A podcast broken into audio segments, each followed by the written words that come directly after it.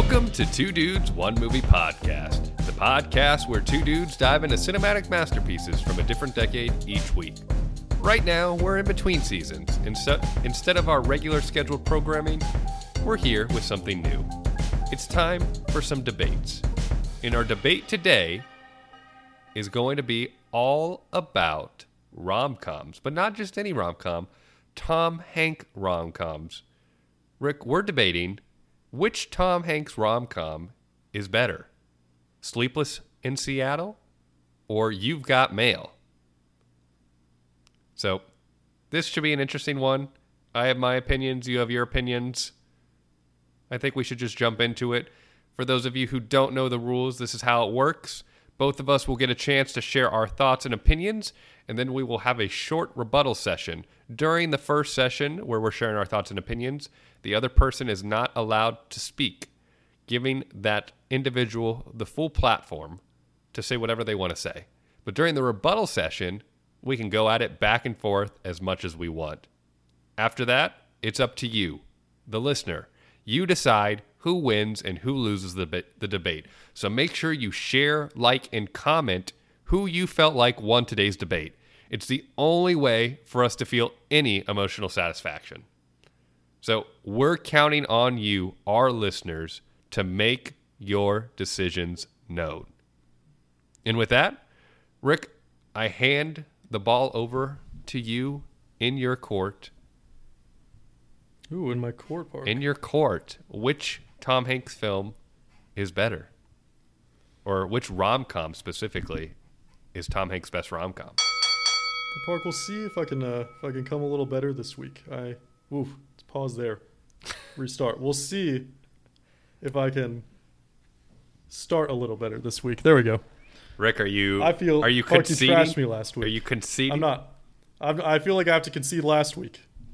I was not uh, was not prepared, but Park, we're here with the greatest Tom rom-com, rom-com Tom, rom-tom-com of the nineties, You've Got Mail. Mm-hmm. Park, I got a few points here. First, this is two tropes versus one trope, okay? We have Sleepless in Seattle, he's got one trope, right?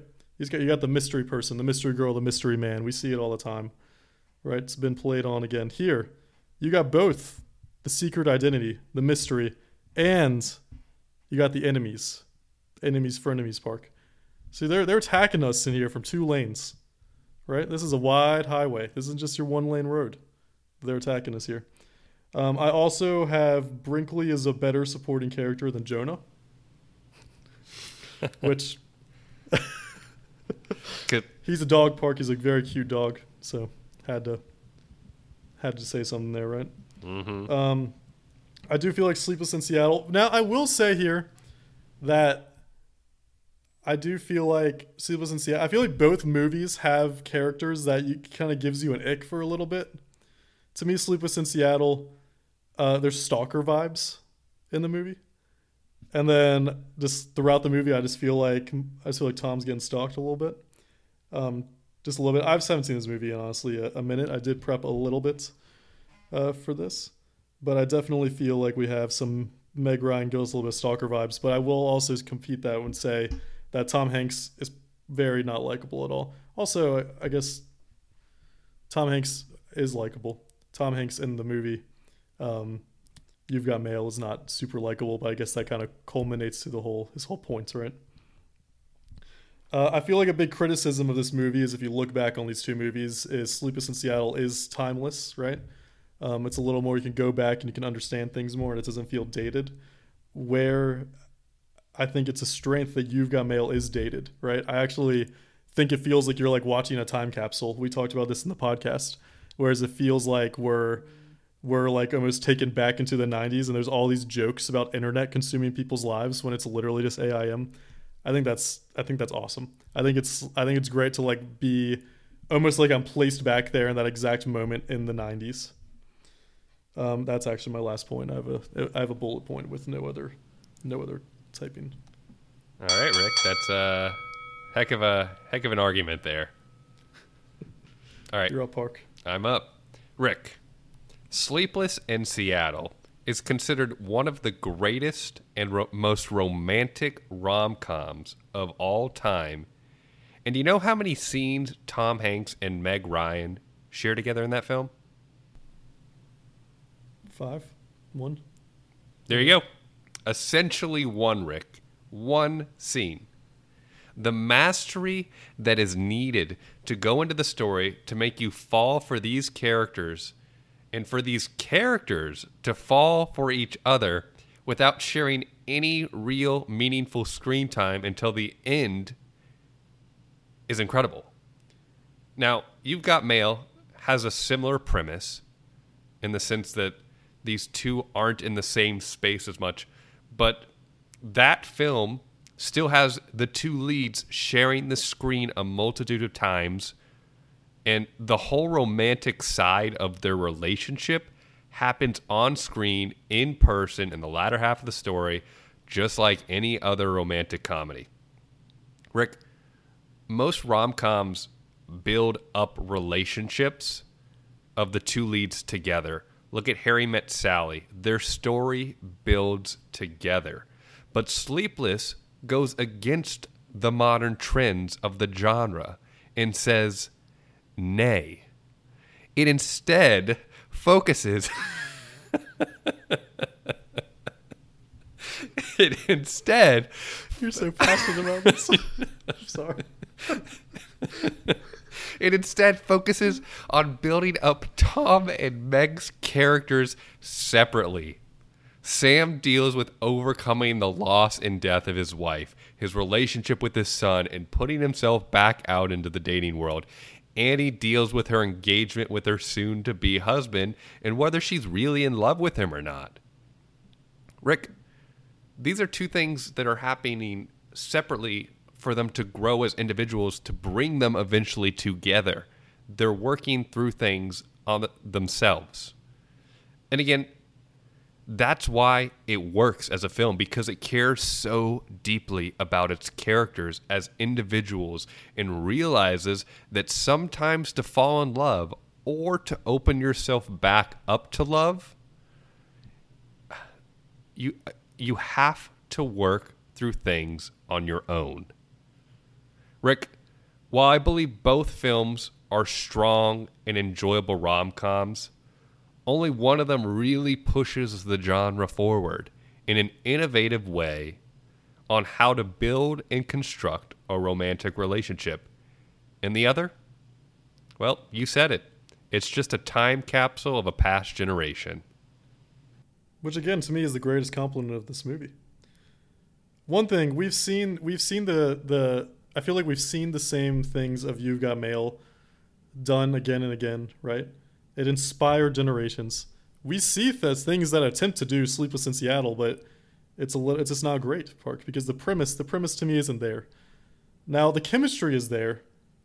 I will, of course, the chemistry is there. This is the greatest on-screen chemistry that you probably have in the nineties, right? In, a, in rom-coms?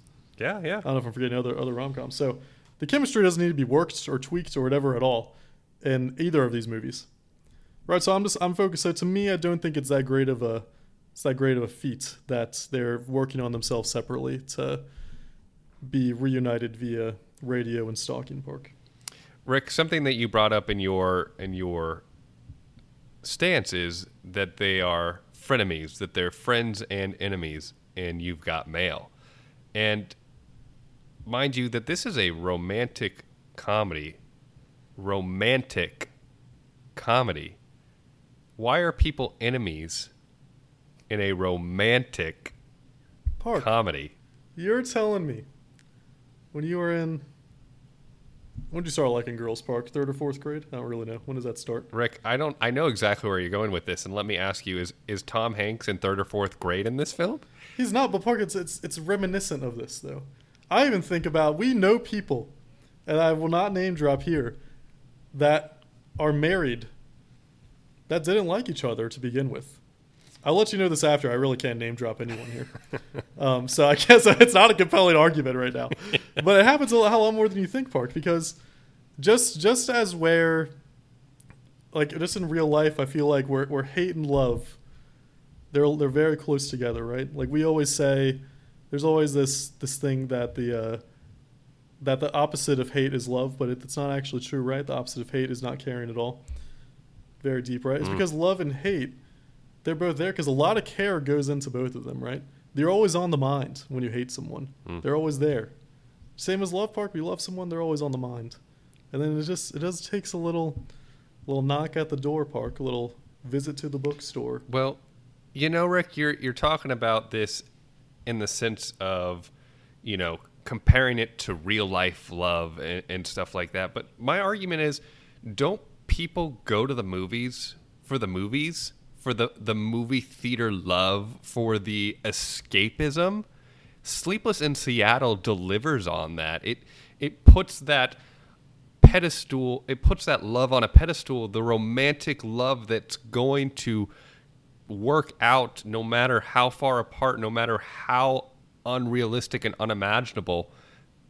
That love conquers, and that is Park, entertainment. Using, using this, using that little topic though, if I'm if I'm going to the movie to see an amazing love story that can't happen in real life, then we might as well just crown Shrek as the greatest love story of all time, which very well might be, but it's not. That's for a different debate. Part. That's a different debate. That's, that's, for, that's for a different debate. Well, Rick, um, you know, you talked about You've Got Mail and one of its strongest attributes being that it's a time capsule, and I have to argue that that's just you looking through a nostalgic lens. I think if you bring a younger generation who wasn't around during that email and A I M era, um, who didn't live through that, you know, Gen Zers now, there's not going to be that same emotional appeal. And I think more, I think it's going to be funnier.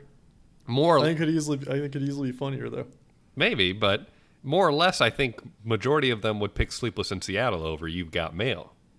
But there's still things happening in Sleepless in Seattle. I guarantee you a Gen Zer doesn't listen to these same radio shows they're listening to in Sleepless in Seattle. Yeah, well. So both of these movies have things that Gen Zers will never understand, Park. That's fair, but the radio is still a relevant piece of medium today. Also, aren't I Gen Z? Park, I'm a Gen Zer. Sorry, I'm a, I'm not. I'm a millennial. So, yeah, I'm Park. You've Got Mail as a Gen Zer. You've Got Mail. Wow. Such a great movie, Park. uh, I do want to end this, Park. I want to come together. This is not the only two Tom rom-coms of this couple in the nineties, right? Mm-hmm. I think Joe Joe and the Volcano was also in the nineties, wasn't it? Uh, I'm not sure. I have to go look back. Could we come together and say that both of these are miles over? Is it Joe and the Volcano or Joe versus the Volcano? I, I, forget what it was. I don't even know, but yes, I can I can agree with you on that. Okay, we'll come together for, for a moment. But, Rick, I have to crush you one more time before we end this podcast.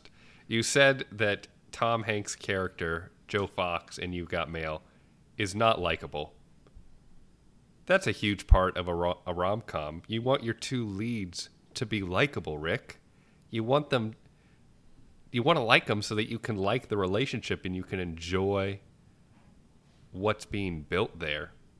I don't necessarily agree with that at the start. I think if you look at any form of comedy, drama, anything, rom-com, horror, having having a character that you can have opinion about and how, how you could feel, and you have like reasons to not like them or reasons of something, like that feels that that's what makes the movie entertaining. That what's that's what makes you want to continue to watch the movie. Sure, but this- and also there's a point to Joe Fox. There's a point to the character. Yeah, there's a point that like develops the story, right? There's a, it, it moves the story along. There's a point to it, and it moves the story along. But at the same time, he's unlikable. And yes, he does have that transformation towards the end of the film, but he's unlikable. It's a beautiful transformation. He's unlikable for three quarters of the film.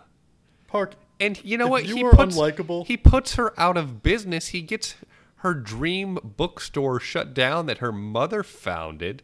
And there's no resolution for that, Rick. There's none. Parker, so you're telling me in The Man Called Otto, his life was just a waste because he was might have been unlikable the majority of his life?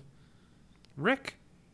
Is that, is that so? His, that, his begrudging behavior in that film is what makes him so likable to the general audience. But at the same time, what does A Man Called Otto have to do with anything about You've Got Mail or Sleepless in Seattle? I'm real life circumstances this far because I'm just saying, if someone is unlikable for three fourths of their life and at the end, They had they they begin to care, they begin to do these things, and people love them and accept them, that's going to be what they remember, Park. Sure, that's They're fine, but I I remember things. The whole two two-hour movie, and I remember that for an hour and a half of the movie, I didn't like that character. This was a two-hour movie? It might as well have been. I don't think this was a two-hour movie. If it was, it felt like an hour and a half, Park. Whatever it may be. But also, the vital point of rom-coms, Park, is what we've been saying all season long, is there is a section for rom, and there is, gosh darn, a section for com. Well, Rick, we got to give both equal. You know, and hold on, hold on, Park. Hold on. Calm your tots, please. All right, they're calm.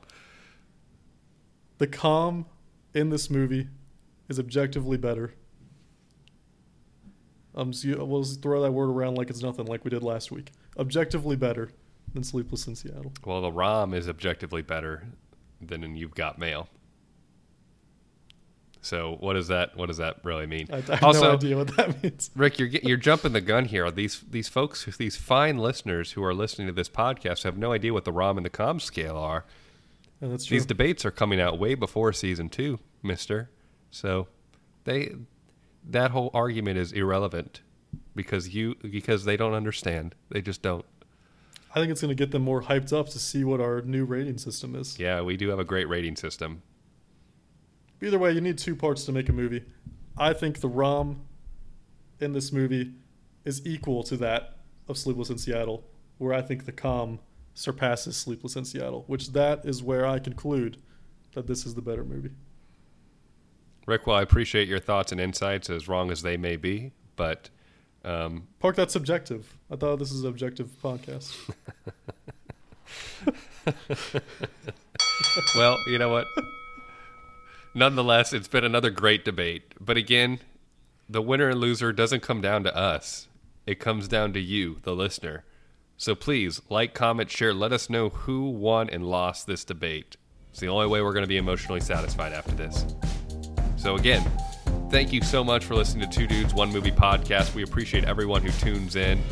And we can't wait to have you join us on the next debate. Got mail.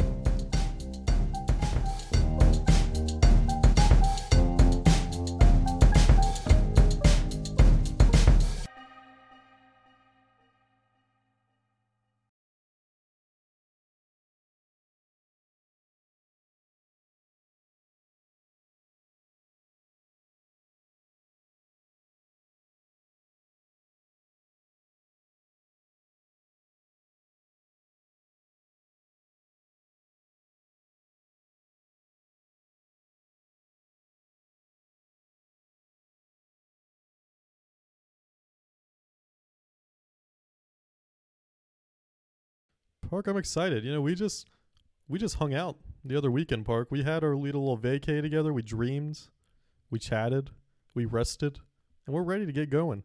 Get going on season two.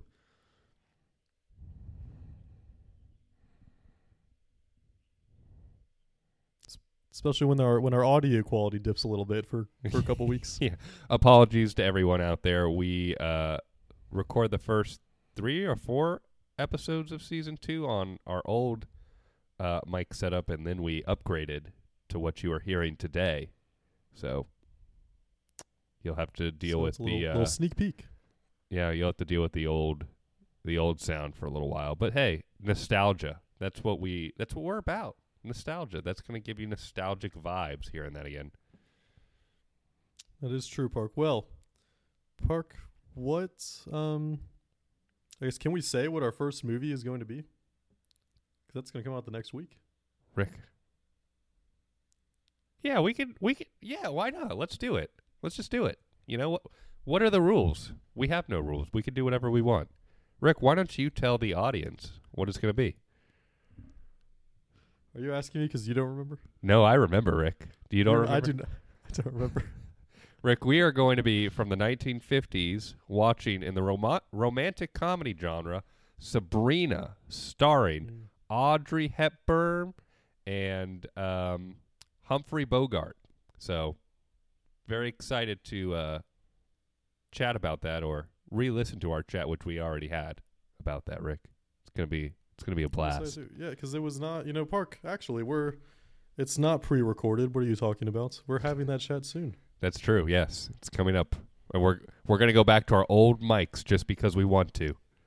We feel like every time we visit a fifties to sixties, seventies to, to, to possibly eighties movie, we should just upgrade our audio quality to to balance out to what decade it's from, and and the video quality. We I would love to have that high pass filter. I love the sound of like old school reporters from the fifties.